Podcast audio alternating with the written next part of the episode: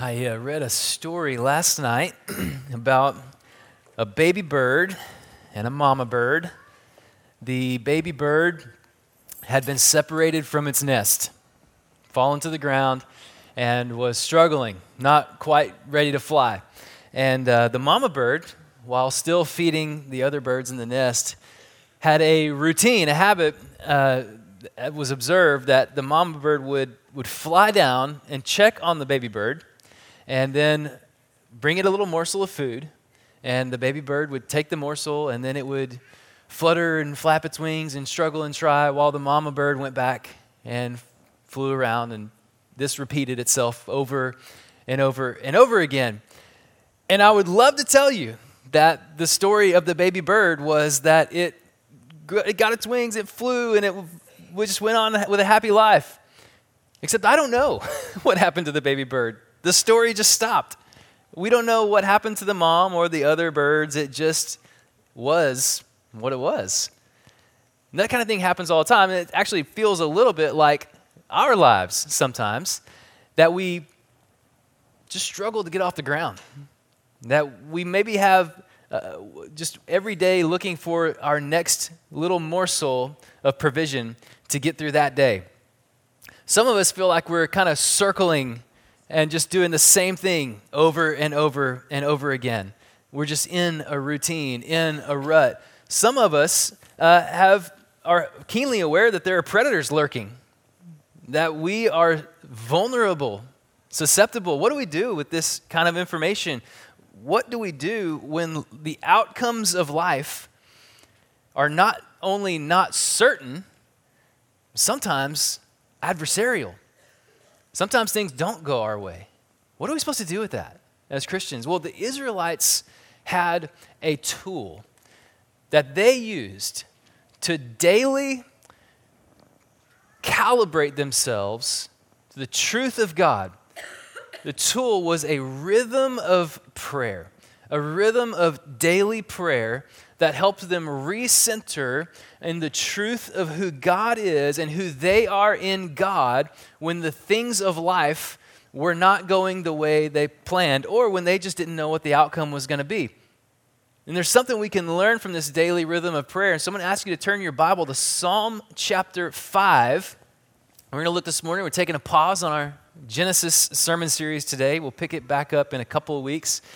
But Psalm chapter 5 is an example of a, a tool that God's people have used for thousands of years in order to center themselves on who God is and who they are in God. Psalm chapter 4, we're talking about rhythm, is an, an evening prayer. Uh, every night you go to sleep. At some point, unless you're an insomniac, uh, you probably are going to sleep at some point every night. And if you are, then maybe you're just, your rhythms are just reversed. But you have a rhythm of sleep and wake.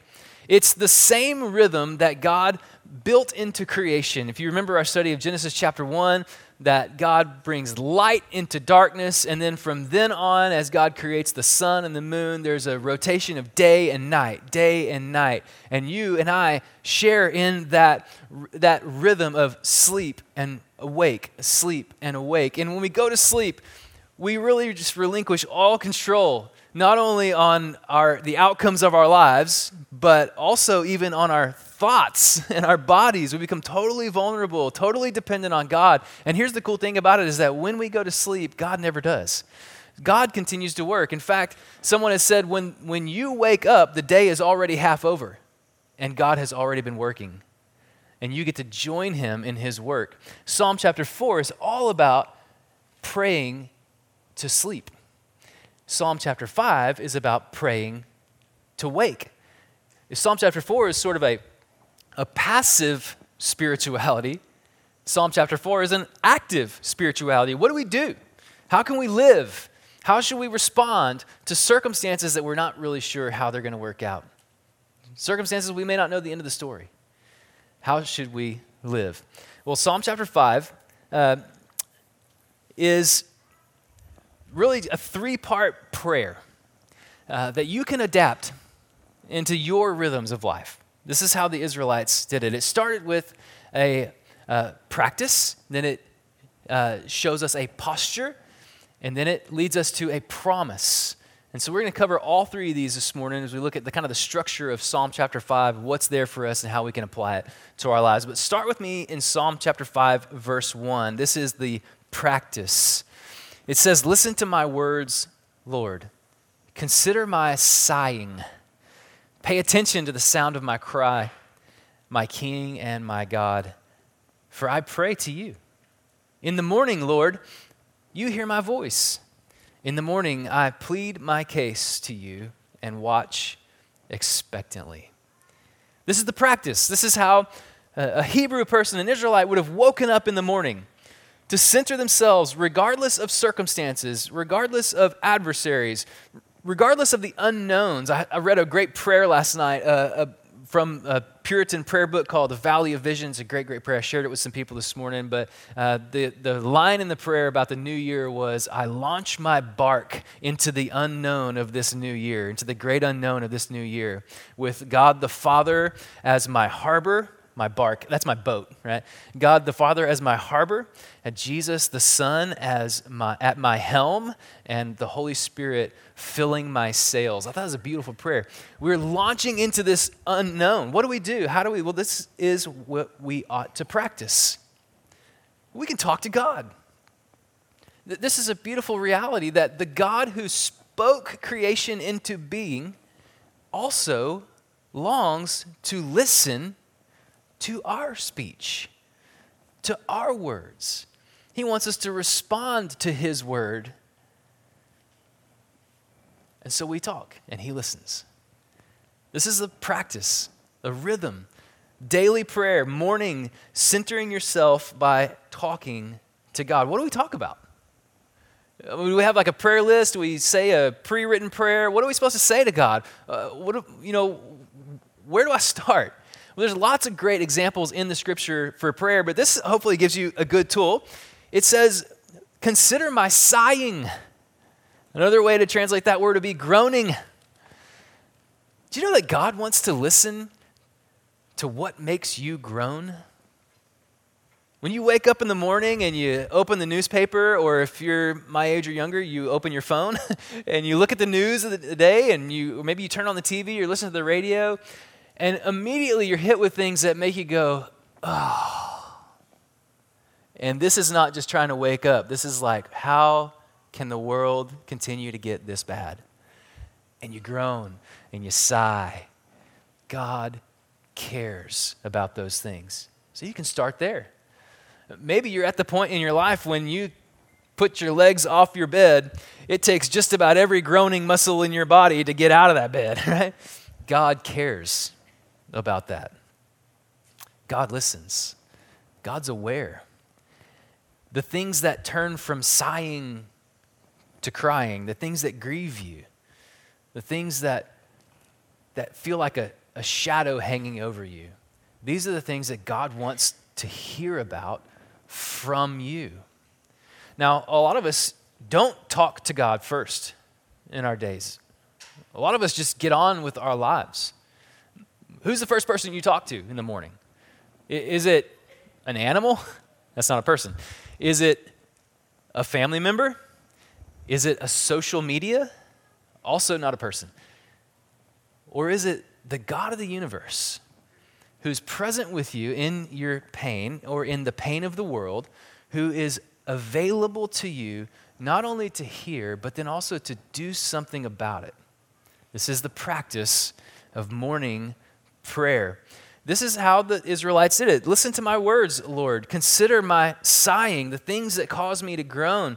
Pay attention to the sound of my cry, my King and my God, for I pray to you. Now, there's three things happening here. There's three ways that the Israelites refer to God in this initial morning prayer, in this calibration, spiritual, spiritual calibration tool. They say, first of all, that listen to my words, Lord. It's the name Yahweh. That means God is personal and He's present. He's with us. He's there. It's just recognizing God is here with me, even as I'm, you know, still in my PJs. God is with me, right? So listen to my words, Lord. The things that make me groan and sigh, the things that I they lead me to tears. God cares about. He wants to hear because not only is he personal, but he's also my king.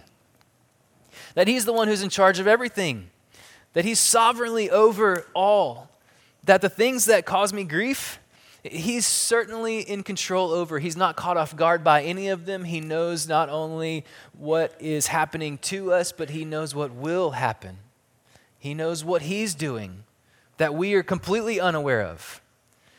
He is the king over all, and he is my God, my Elohim, the old Hebrew, the original Hebrew name for God, that God is powerful and supreme. So, whatever causes me grief, God is bigger.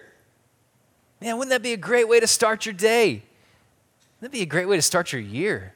Thinking about the new year, the new season, whatever these Israelites were waking up to this every day. Maybe you're waking up to a new reality this year and you're realizing that, you know, everything I've longed for for this new year, all my hopes and dreams and goals and resolutions are going to be met with the same old problems. The news is going to have the same cycle. My body is going to be faced with illness and pangs. I got to deal with these same things again. All my hopes and dreams for the new year, I'm waking up to this new reality. What do I do with that? We take it to God. We talk to Him first, recognizing He's personal. He's present. He's the king. He's over it all. He's all powerful. He's bigger. This is good, good news. We can talk to this God. And then what we do with that is we turn our cares over to Him. So, first, we recognize what makes me groan, what makes me sigh.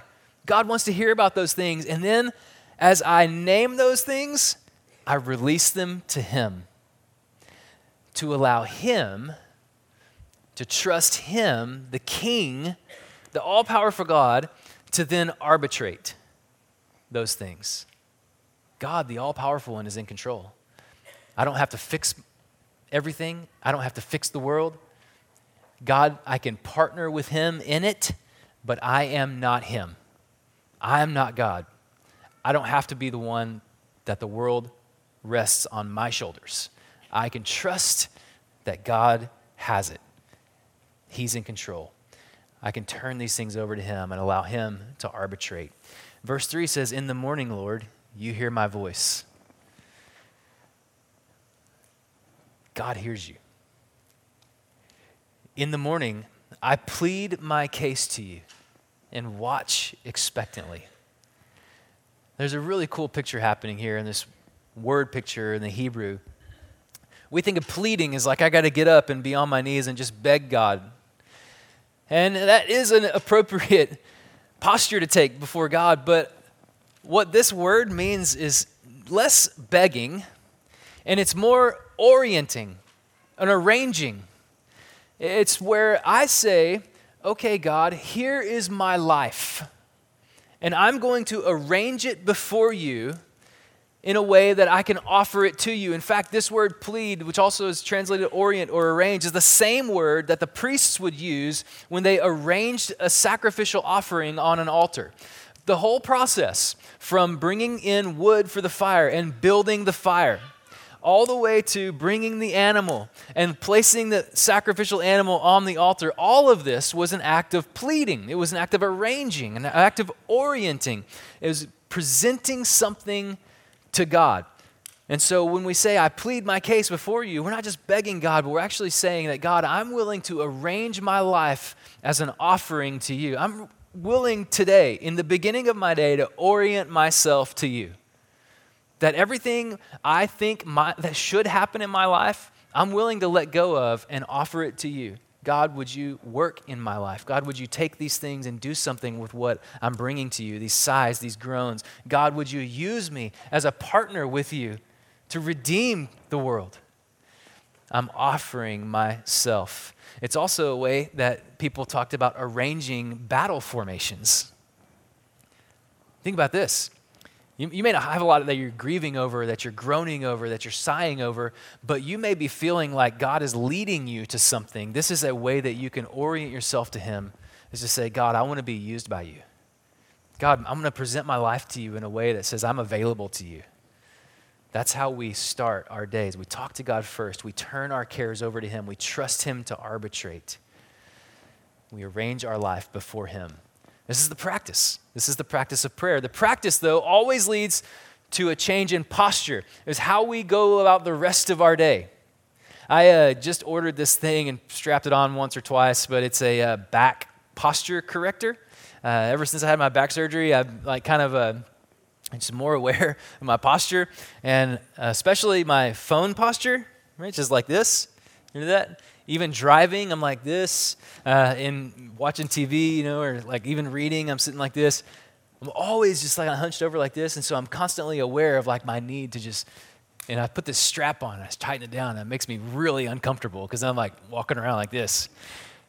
But the practice of that is what is going to help me change the way I live my posture physically in the world, in all these other things I do. I have to practice it to then make it a reality. The same thing, when we practice prayer in this way, when we talk to God first, we trust Him to arbitrate the things of our lives, we turn our cares over to Him, we're practicing this posture of coming to God as King. But there's another way another posture that is possible for you to take toward God. And so, what we see in the next four verses, five verses, is a contrast, two ways to live before God.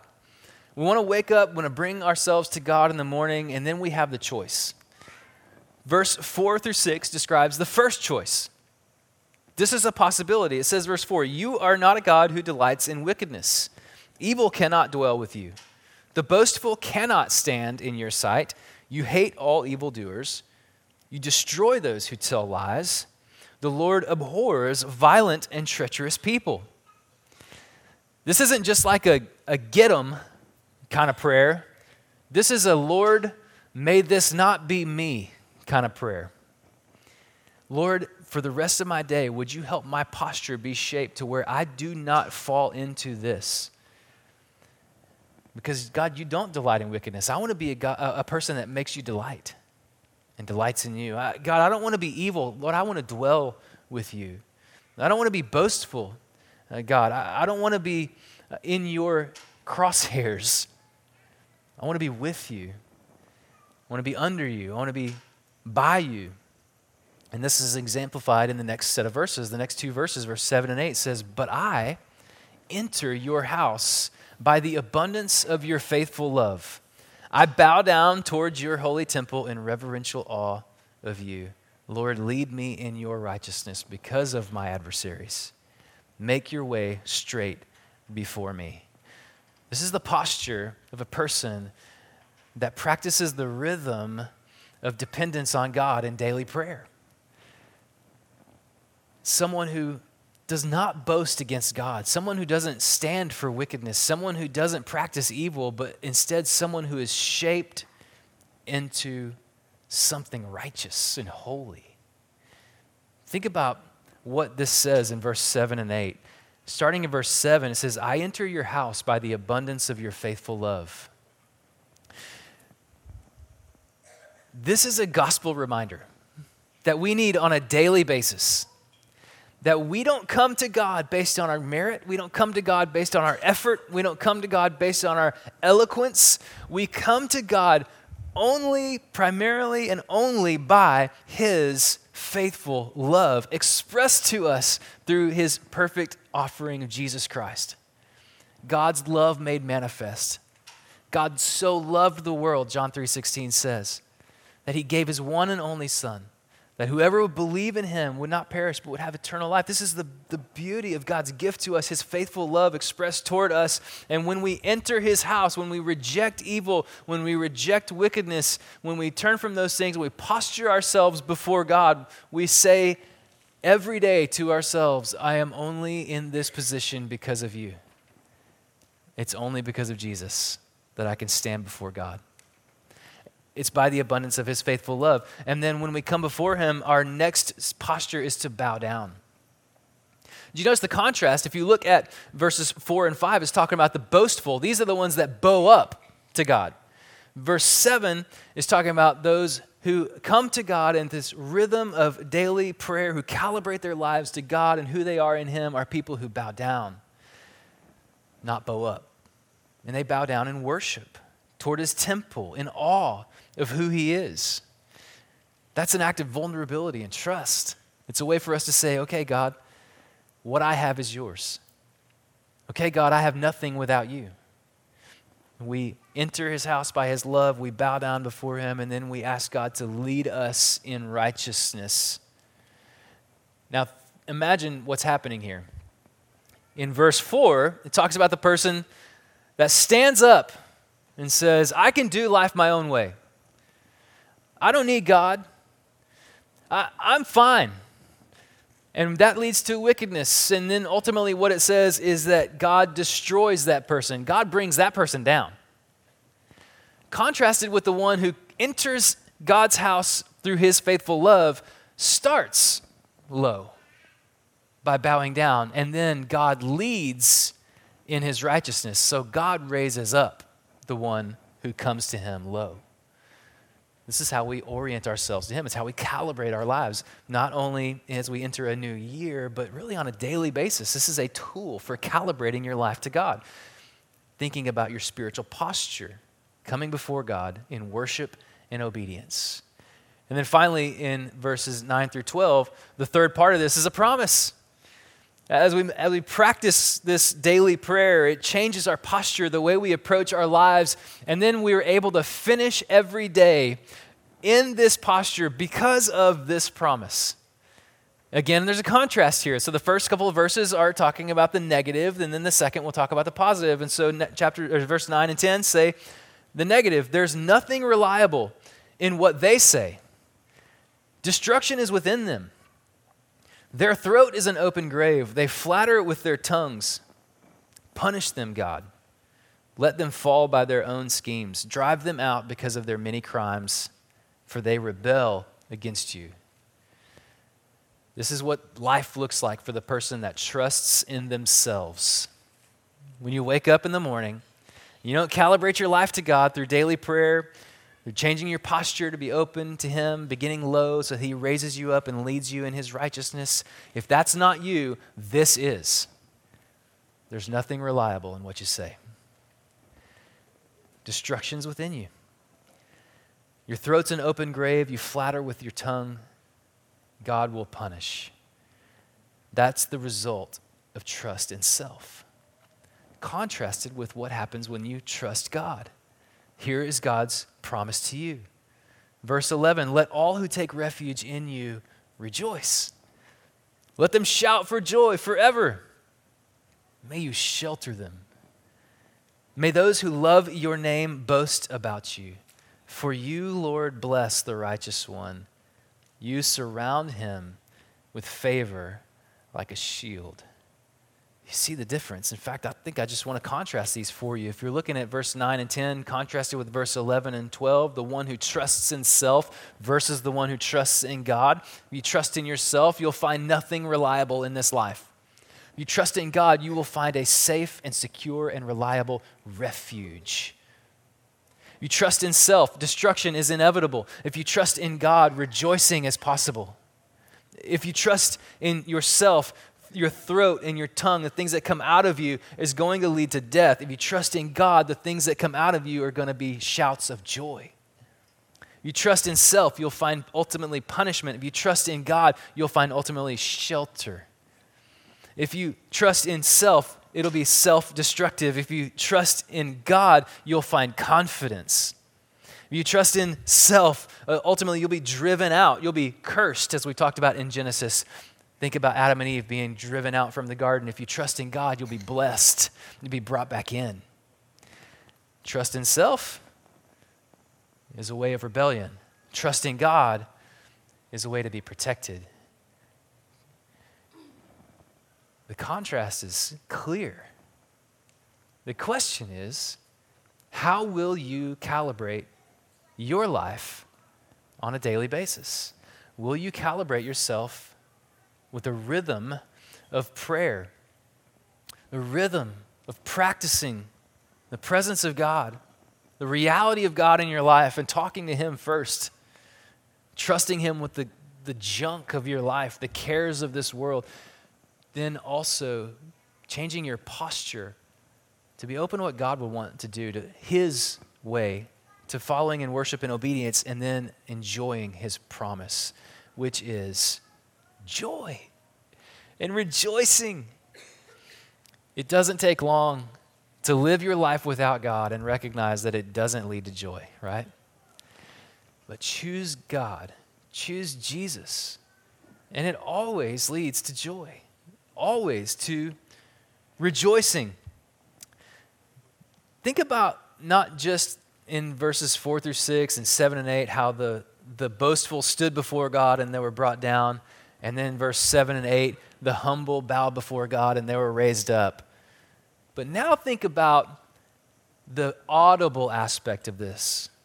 It's all about words, right? In chapter 5, verse 1, we begin with our words to God. Verses 4 and 6 are words of evil people against God and what God does. Verse 7 and 8 is humility, it's, it's God's word that brings us in. Then verses 9 and 10 are talking about what comes out of you in the form of words. There's nothing reliable in what they say. Their throat's an open grave. And then verse 11 and 12, what comes out of the righteous person, what comes out of the person who submits to God and calibrates their life to Him is joy and rejoicing and shouts of joy. In other words, what's happening here is that when we come to God, you will come to God. You will stand before God. You will live your life before God. And if you live your life loudly against God, He will make you quiet. Verses 4 through 6, if you put them side by side with verses 9 through 10, that's what you would see. God makes the loud quiet. But if we come before God with quiet reverence, with worship, you know, a life of obedience, God makes us loud. Because one day, there will be a day when the loudest noises on this earth will be shouts of joy, rejoicing in the new creation, in the dwelling with God here on the new earth. This is the end goal of our salvation. This is where God is leading. And so, this is a tool to daily calibrate our lives to Him. Hopefully, it's not just a bunch of information about a psalm. Hopefully, it's a rhythm of transformation that you can begin to practice as you daily entrust your life to God. Rhythms are always going to outlive resolutions. And so, this isn't a New Year's sermon. But let me just say that there is an opportunity today, and when you wake up in the morning, and when you wake up the next morning, and when you wake up the next morning, to build a rhythm into your life of orienting yourself to God, calibrating yourself to Him, allowing Him to hear what you care about because He cares. Psalm 55 22, cast your cares on God because He cares for you. And then to change the way you live your day to take a different posture into the world, to take a posture of worship and obedience on a daily basis that leads you on paths of righteousness, ultimately to enjoy the promise of His blessing the ultimate reality that one day we will all dwell with him in a renewed earth. And the loudest sounds won't be the loud people on the news. It won't be the loud people, uh, you know, at the talking about the next election that's coming up. By the way, it's election year. So if, get, if things are going to get loud, let's just say that. But just remember, God make, takes the loud and makes them quiet. Because one day he'll take the quiet and he'll make us loud. And that will be the resounding sound of eternity, joy, and rejoicing. So that's what you can orient yourself to every day. So, Christian in the room, how will you build the rhythm of prayer into your life this year? Daily calibrating prayer. What can you do? I want to give you just an invitation. Uh, beginning next Sunday, we're going to build the rhythm of prayer into our church life uh, our church calendar. We've been doing this for several months with all of our Sunday morning volunteers. We've actually been doing this for years with our praise and worship team. But on Sunday mornings, starting next week, we just want to open this up to anybody in our church that wants to practice the rhythm of prayer corporately as a church. And so at 8:30 in the morning, uh, starting next Sunday, we're going to have a time of intentional prayer. We're going to be praying for the needs of our church. We're going to be praying for the needs of our community and our world. We're going to be praying for our own hearts. We're going to be asking God to bring salvation uh, through the ministry of our church. We're going to be praying for all kinds of things. There's already a plan written out for the next year of the things we're going to be praying for, Lord willing, each Sunday. And so I just want to invite you. Anybody's welcome to come. Uh, we take a posture of prayer and we just pray for about 15 minutes. So it's, it's not drawn out, it's not long, it's not uncomfortable. 15 minutes uh, of intentional prayer, and then we're ready to welcome people for connect groups at 9 o'clock. So uh, we just want you to be invited to that. That is maybe one way that you can build this into your life. But what would it look like as you wake up every day? I love how uh, Joe Parnell, uh, Joe didn't know I was going to say this, and I hope he'll forgive me for this. When Joe wakes up in the morning, he says, Good morning, Lord. I love that because God ought to be the first one we're talking to every day. That's how we calibrate our lives to Him to ultimately experience His promises in His life.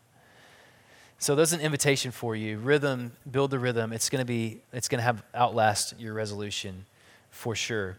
Can I just give a practical application to this as well?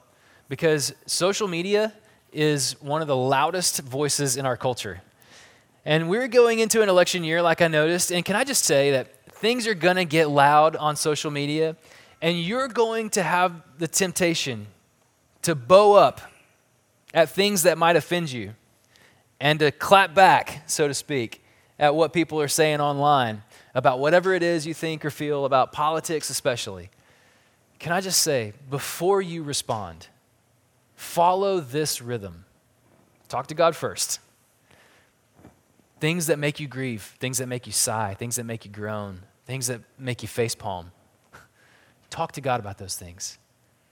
Turn them over to Him. Trust that He will arbitrate ultimately all things and then respond how He leads. That's just a practical, very practical application for you as you go into 2024 and things are going to get a little hot. All right? Just follow this rhythm.